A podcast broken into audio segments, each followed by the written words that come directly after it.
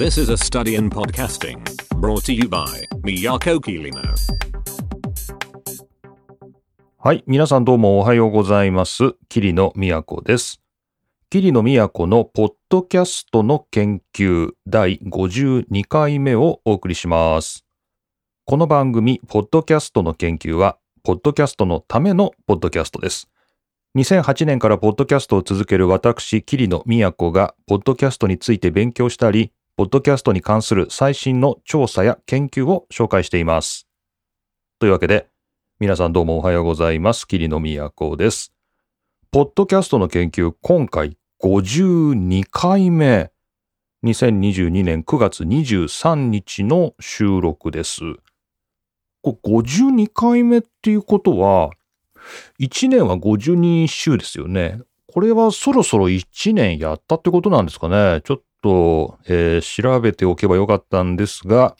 ちょっと今すぐ見ればわかりますね。えーアンカーの配信ページちょっと見てみましょう。エピソードの1、1ですね。えー2021年9月26日。9月26日の配信が1回目で、52回、本当に毎週やったんですね。毎週やって、今日9月23日ですから、これはもう、これはもうほぼ1周年ということで、おめでとうございます。おめでとうございます。いやー、これは、人生初ですね。毎週ポッドキャストを出す。ね、これはちょっと人生初なんで、ちょっと自分でもびっくりしてますけど、まあこれ、いや、頑張ったな自分も誰も褒めてくれないから自分で自分を褒めておこうと思うんだけど、いろいろな、こう、ポッドキャストの入門書っていうのを、この番組の初期で結構読みこなしたというか、何冊か、まあ、英語のものも含めて読んでみたんだよね。いくつかはこの中でも紹介していると思います。で、その中で、こう、毎週出すとかね、なんか定期的に出せとかね、そう結構書いてあるんですよ。書いてあるけど、それ無理でしょと。それは。それは無理でしょ。我々のね、こう生活がある中で、こう毎週毎週こう必ずポッドキャストを出すとか、ちょっとありえないんじゃないのかと。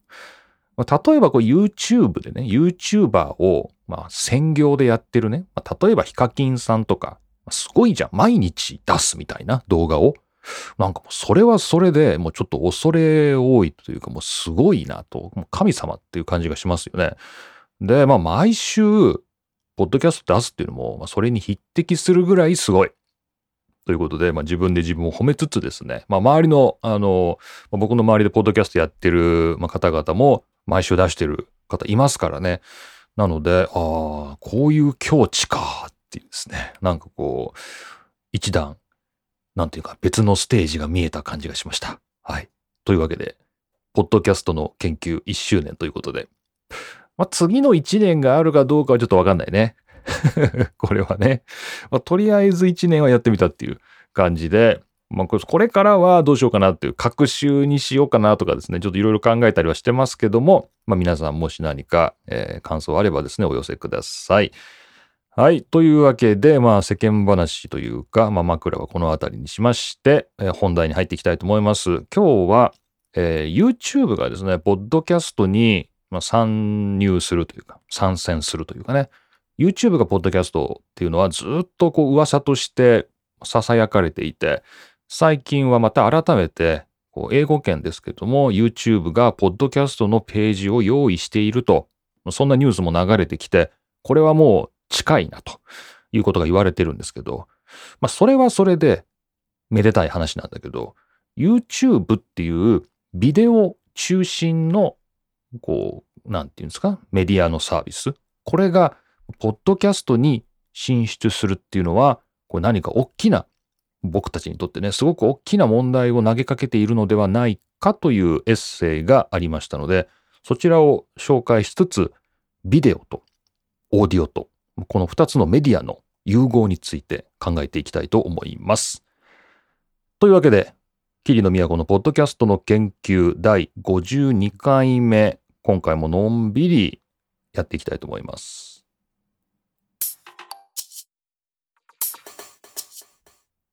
はい、えー YouTube がポッドキャストという話なんだけど、この番組では調べたところ、28回目ですね。28回目、ポッドキャストの研究28回目で、YouTube にポッドキャスト専用ページができるかもというニュースをご紹介していました。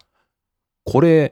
当時のニュースは、えー、今はなきテッククランチジャパンの、えー、記事でしたので、今もうそこのリンク飛ぶとね、もう記事がないんですよね。丸ごと全部ね、ジャパン版消えちゃってるんで、もはや歴史っていう感じになってしまいましたが、YouTube にポッドキャスト専用ページができるかもっていうですね、まあそんなニュースが、えー、皆さんにもお伝えしたところです。で、こちらの後追い記事を、これは英語版ですね、テッククランチが掲載していました。まあ、こちらも記法ですね、もうちょっと前の話ですけども、2022年の8月23日、YouTube launches a dedicated podcast homepage for US users というですね、アメリカの利用者に対して YouTube が、ポッドキャストの専用ページをローンチしたと、えー、開設したというニュースが、えー、出ています。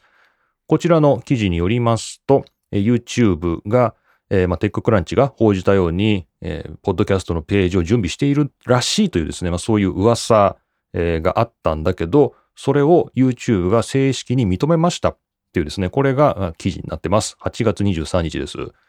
この、えー、ポッドキャストの専用ページは youtube.com スラッシュポッドキャストっていうところにあるんだけど、これは、えー、英語圏のね、皆さんにというか、アメリカのなのかな？アメリカのユーザーに対して、えー、これは、まあ、提供されるということになっているようで、今、例えばですね、僕今日本からですが、日本からその youtube.com スラッシュポッドキャストにアクセスしても、404 not found が出てきます。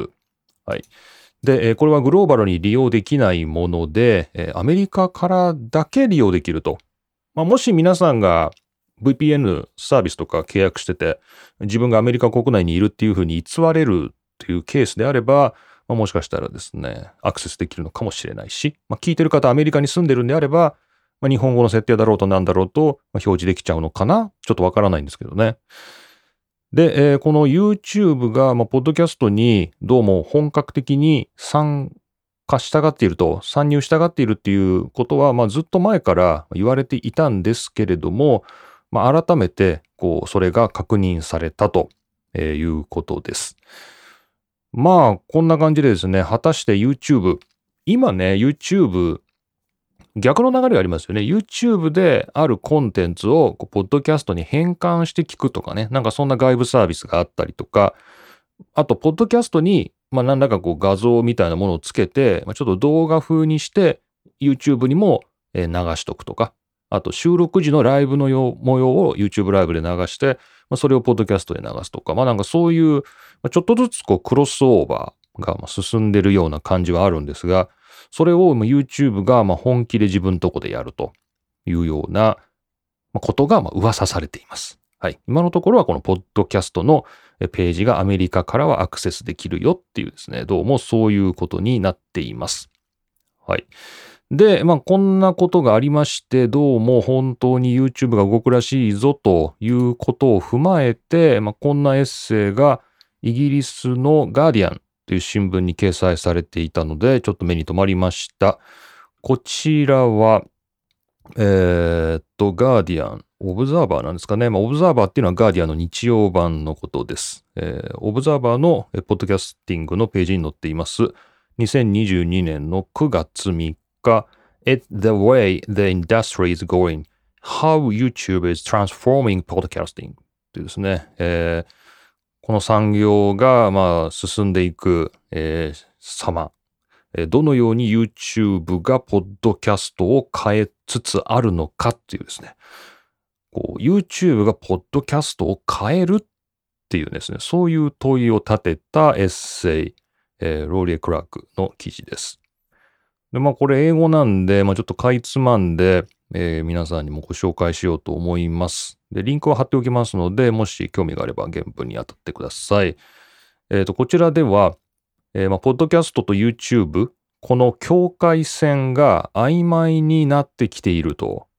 そういうことを言ってるんですね。これから本格的に YouTube がポッドキャストのページを作ろうとしているタイミングで、でもまあこれから YouTube がポッドキャストを始めるとはいうものの、えー、もうそもそもですね、ポッドキャストと YouTube、ビデオのこの境界線ってすごく曖昧になってますよね。っていうのがですね、このエッセイのま主張です。まあそれ何がえそういうふうに言えるかっていうと、ビデオポッドキャストという。皆さんあんまり見ないのかな、ま僕も見ないですね。ビデオポッドキャスト。えーこういうポッドキャストなんだけど、これを動画で配信すると、こういうビデオポッドキャストっていうものがこうメジャーなですね、特にこう Spotify が契約しているようなメジャーな YouTuber がビデオポッドキャストというものを本格的に取り入れ始めていると。で、Spotify もそのプラットフォームを用意して、これもまあこの番組でご紹介したと思います。ポッドキャストでビデオポッドキャストというものをこう Spotify でもこう配信できるよと。まあこれもまたあのアメリカだけだったかもしれないんですが、えそういうサービスができるよということで、まあ、実際もポ Spotify が契約しているえアーティスト、えポッドキャスターが、まあ、ビデオポッドキャストも取り入れ始めていると。で、こうなってくると、ビデオポッドキャストと YouTube の Vlog っていうかね、こうブログ、ビデオブログ、YouTube の、ま、番組と、このビデオポッドキャストと、一体何が違うんだろうと。何が違うんだと。何が区別するんだろうと。一緒じゃないのかと。まあなんかね、そんなようなこう疑惑というかですね、疑念が皆さん浮かんできませんかって言うんですよね。まあ確かにですね、まあ、長さとか言って考えて、例えばポッドキャスト結構長いんですよね。あの、短いものよりはある程度長いものの方が好まれるみたいなんですね。そういう話もあって、まあ、それはあの、コアなポッドキャストリスナーのことなのかもしれないんですが、まあ、30分とか、まあ、1時間とかですね、場合によっては。まあ、そういった番組が、まあ、むしろ好まれると。でもまあ YouTube の場合はそんななかなか30分の動画見る人いないので、まあもうちょっと切り詰めた感じですよね。まあ徐々に長くなっているとはいうものの15分とかね、まあせいぜいそれぐらいかなと。というものなんで、まあ例えばビデオポッドキャストとこう YouTube のビデオをこう区切る条件っていうのは長さなのかなっていうですね、ふうにも考えたんだけど、最近 YouTube もショートっていうですね、すごい短い、まあ明らかに TikTok とかのもう本当に数秒あるいは数分っていう、そういう動画をこうポンポンポンポンこうリズムよく見てもらう、そんなサービスをま提供して、結構大きく出てくるんですよね、ホームページにもね。まあ、出てきたりして、長さじゃないなと。長さがこの2つを分けるわけじゃないんだなと。YouTube のビデオとビデオポッドキャスト。で、まあビデオポッドキャストっていうものが、まあ、この記事の中で書かれているのは、今のところほとんどのビデオポッドキャストっていうのは、ポッドキャストの副産物なんかこう、ポッドキャストを 失礼しました。ポッドキャストを撮る、こう、流れのままビデオ撮ってるから、ほとんどはスタジオで撮ってると。室内とかね。えーそういうところで、あの、撮ってるっていう特徴があって、やっぱりこう、マイクが立ってたりとか、やっぱポッドキャストであるっていうことを中心に置いてて、こう、まあ、基本的にはスタジオ録音ですと。ビデオポッドキャストはね。なんだけど、え、じゃあこれを、じゃあビデオポッドキャストも自由にどこで撮ってもいいんだねっていうことで、例えばまあ外に出て撮り始めたら、これもうますますそれは一体 Vlog とかドキュメンタリーと一体何が違うんだろうと。YouTube のコンテンツと何が違うのかな？みたいな話になるし、スタジオで撮ってることが大事なんだって言っても、じゃあ、あの、テレビのニュース番組だってスタジオで撮ってるし、あの、そういうトーク番組と一体何が違うんだみたいな話になって、こうどういう問いを立てても、こうなんかこのビデオと、このビデオポッドキャストっていうこのポッドキャストっていうものが、こうだんだんだんだんとこう混ざり合って、こう接近していっていると。で、今のところ、ポッドキャストっていうのはこういうオーディオで気軽に配信できますよっていうことがまあ売りになっている、まあ、結構敷居の低い発信メディアなんだけど、これがどんどんどんどん、いや、やっぱりビデオの方が人の目に留まるし、たくさん見てもらえる。たくさん聞いてもらえるということになると、こうみんなビデオになっていくのでは？っていうですね、まあ、そんなようなことが、このガーディアン、オブザーバーの記事の中で、書かれています。で、まあもうちょっとこれ詳しいことも書いてあって、えー例えばこうオーディオのこうポッドキャストっていうのはなかなかこう発見されることが非常に難しいという、まあこれあの、この番組の中でも繰り返し悩みとして、まあいろんなところに書かれているのを紹介してきました。けれども、こうビデオっていうのは、こう、こう SNS とかを通じて、こう誰かにこうおすすめを勝手にする、こう、リコメンドのね、こう、アルゴリズムが非常に進んでて、こうなんかオーディオを誰かにプッシュするっていうのは非常に難しいんだけど、ビデオだと、こう、例えば SNS でパッとこれ見てみたらっていうので来たら、みんなこう瞬間的に見てもらえるみたいな。なんかそういう、こうビデオの方がソーシャルメディアに向いてるとかね。なんかそういうこともあって、まあ、やっぱり、うん、こうビデオポッドキャストっていうのが、どんどんどんどん、まあもし広まってくるとすればですね。そうすると、まあ、YouTube とますます区別がつかなくなって。ということはっていうことなんですね。ということは YouTube がポッドキャストのページを始めるっていうのは、これは全部取りに来るのではないかっていうことで、今までオーディオでこう中心にやってきて、そこからじわじわ広げてきたような Spotify みたいな企業からすると、これめっちゃ脅威なのではないかと。まあ、なんかですね、そんなようなことが、まあ、ここに書かれてまして、あなるほどなと思ったんですよね。まあ、どうなんだろうねという。まあ、これがまあ現状です。で、ちょっとじゃあ休憩して、まあ、僕ら、ポッドキャストをやってる側とか、まあ、皆さん聞いてる側とかで、えーっていう話をちょっと続いてしたいと思います。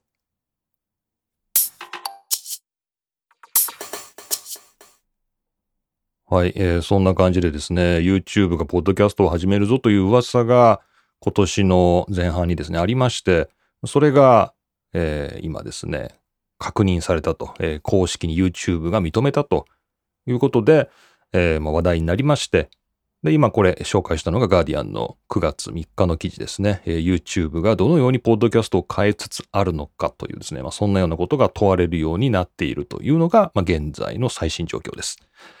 で、まあ、僕らなんですけど、いや、困るよね。単純にね。ビデオポッドキャストって言われてもねっていう。本当にこれ話している、今僕が話している姿を、そのままビデオに撮ればいいんですよと。まあね、ビデオに撮ればいいんですよと言われてもですね、別に撮ることはできるし、配信することに関しても別にそんな心理的障壁はないんですけど、それ誰が見るのと。余計な情報じゃんっていう。こう、トークの中身が、というか、この話している中身とかが伝わるのは、まあこれ音声ね。MP3 ファイルだけで伝わるわけで。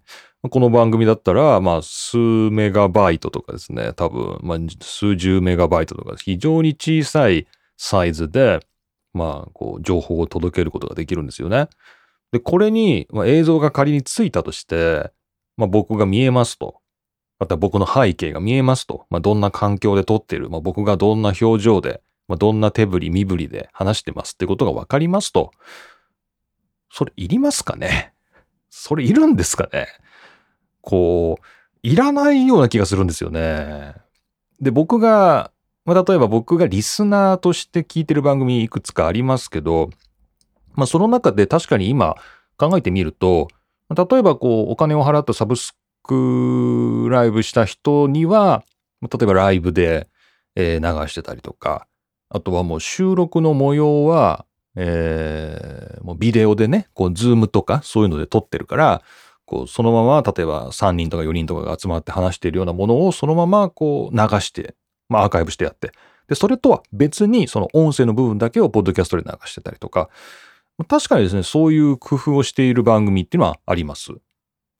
最近はテレビ局が、こう、ポッドキャストを始めるっていうケースもあって、そういうものは、さすがにテレビ番組の音声だけを取り出して流すなんてことはできませんので、えーその、プロデューサーとかね、えーダイレクターの、こう、裏話とか、その番組の後日談とかですね、まあそんなような、こう、テレビ番組に付随した、まあ、音声コンテンツだけを、ポッドキャストで流してるとか、まあなんかそんな工夫をしてみんなやってますね。ですので、まあ確かに、まあ、ビデオで流しているってとこもあるけど、じゃあ僕がですね、その、収録の模様のビデオをわざわざ YouTube とかで、まあ、見るかっていうですね、30分とか1時間かけて、見ないんですよね。見ないんですよ、やっぱり。それはもう、ポッドキャストで済む話なんで、耳だけで聞いて済ました方が早いから、聞かないんですよね。別に見ないんですよね。見ないんですよ、ビデオは。だからもうう、ん、これは結構深刻な問いだと思うんですよね。YouTube になっちゃうと、ビデオポッドキャストを突き詰めていくと、結局 YouTube になっちゃうと。まあ、どんどんコストもかかるし、まあ、どんどん演出とか、こういろいろなものを加えていって、まあ、結局 YouTube になっちゃうと。だったら YouTube でいいし、もうポッドキャストって、どうすんのみたいな。ここまでどうすんのっていう。えー、思っちゃうんで、これちょっと非常に、今のね、僕の、まあ、この、まあ、オブザーバーの記事読んでの、まあ、そういう率直な意見っていう感想ですけど、まあ、うん、変わるのかなっていう感じですね。まあ、ポッドキャスト、ビデオポッドキャストって別に新しいもんじゃなくて、もう結構昔から、もうごく初期からこう言われているものなんですよね。もう10年どころじゃないんじゃないですかね。もうちょっと前からビデオポッドキャストってもあるよっていうことはずっと言われているんだけれども、まあ、ここまで定着しなかったっていうのは、やっぱなんか理由があるような気がするんだよね。うーん、まあこれはちょっとあれかな。年寄りの意見なのかな。いやもう全然どんどんこうなんかビデオで流れてきてほしいっていう、そういう意見もあるのかなまあちょっとわからないんだけど、まあ少なくとも、まあ、この記事でちょっと、うん、どうなるの？って言ってるような、こう、まあ、YouTube がポッドキャストを変えちゃうんじゃないのか？っていうのは、まあ、確かにビデオポッドキャストっていうものは YouTube が全部吸収していく可能性はあるよね。まあ、それだったら YouTube でいいよねと。で、なおさらじゃあ YouTube のプラットフォームで、ポッドキャストも RSS 配信できるようになれば、まあ音声のやつもじゃあ動画もまとめて YouTube でやってもらいましょうみたいな、まあそういうことになっていくのかもしれない。けれど、まあ、ポッドキャストっていうこの音声メディアに関しては、なんだろう、このラジオが、ね、テレビが出た時にラジオはもういらなくなるって確か言われたと思うんですよね。で、まあインターネットが出た時にはテレビいらなくなるって言われたと思うし、こうニューメディアが出てくると必ずオーディオメディアっていらないっていう話になるんだけど、まあ、ここまでしぶとくラジオが生き残っているところに鑑みますと、まあ、ポッドキャストも、まあ、確かにビデオポッドキャストとか、まあ、何らか、こう、ビデオ的なものっていうのは、全部、もしかしたら YouTube に取り込まれていくっていう形で変化していくかもしれないけど、音声の番組っていうもののポッドキャストは、まあ、なんかこのまま残るような気がします。ただですね、まあ、ビジネス的な観点というかね、こうプラットフォームという観点でいくと、Spotify は確かに危険、危機かもしれない。危機感を持ってるかもしれないし、まあ、Apple だって、ポッドキャストってアプリ作ったけども、これを果たして、まあ、こうビデオ化の波に、こう、ついていけるかのっていうところ、これ怪しいんじゃないのかなとか。まあ、確かにこう、まあ、YouTube が出てくることで、まあ、他のプラットフォームが危機感を持つっていうことはあるかもしれないけど、それと別のレベルで、やってる側ですね、ポッドキャスターとしてとか、ポッドキャストを好きで聞いてくれている皆さんにとっては、まあ、意外と状況は変わらないのかもしれないですね。うん。と思いましたが、まあ一応これ最新状況ということでまた、え追ってニュースも出てくると思いますので、また皆さんにご紹介したいと思います。というわけで今日はちょっと、えー、大きな話題でしたが、まあ、メディアの移り変わりですよね。まあ、そんな中で YouTube がポッドキャストを始めるっていうのは、まあ、単にビジネス的に、まあ、YouTube 以外の Google 以外の Google? アルファベット以外の会社が危ないっていうレベルの話もあるけど、ポッドキャスターとか、そのリスナーという点からすると、まあ、そんなに別に魅力的には見えないっていうね、まあ、そんなような、えー、感想をお話ししました。はい。というわけで、えー、こちら元になったのが、えー、イギリスのガーディアンの、えー、オブザーバー、ポッドキャスティングのページに掲載されていたエッセイです。It's the way the industry is going. How YouTube is transforming podcasting という9月3日、2022年9月3日の記事ご紹介しました。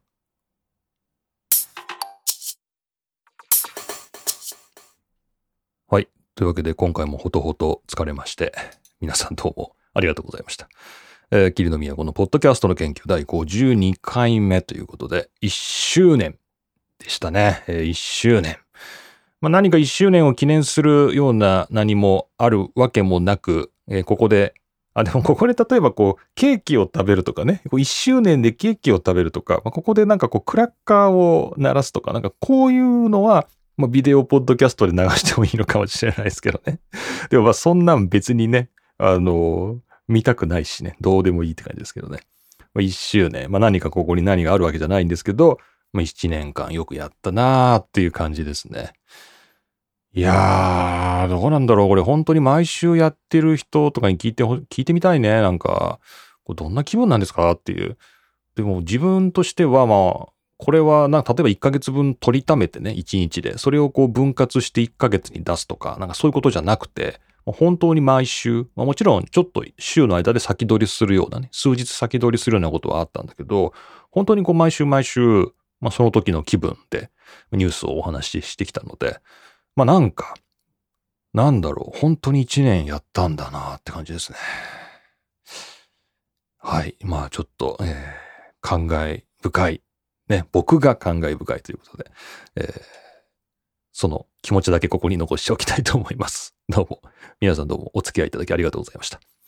というわけで、えーポッドキャストの研究52回目1周年でお送りしました。えーまた次回も、まのんびり、えー次回はまだ9月なんですかね、えーもうそろそろ10月が見えてきまして、ま台風もね、まだまだ来るのかなっていう感じですが、ま、10月、今度 F1 日本グランプリが、えーありまして、ま、その他ですね、えー国際的な、えーモータースポーツもですね、続々日本にやってくるのかなという感じがしますね。あと自転車も来るのかな。ということで、まあ秋、まあ本当にですね、秋学会シーズンでですね、秋の週末本当に忙しいんですけど、まあ、さらに、まあモータースポーツとか、まあサイクルロードですも非常に忙しいということで、はい。皆さん、健康に留意してですね、お過ごしください。というわけで、今回も霧の都がお送りしました。また次回お会いしましょう。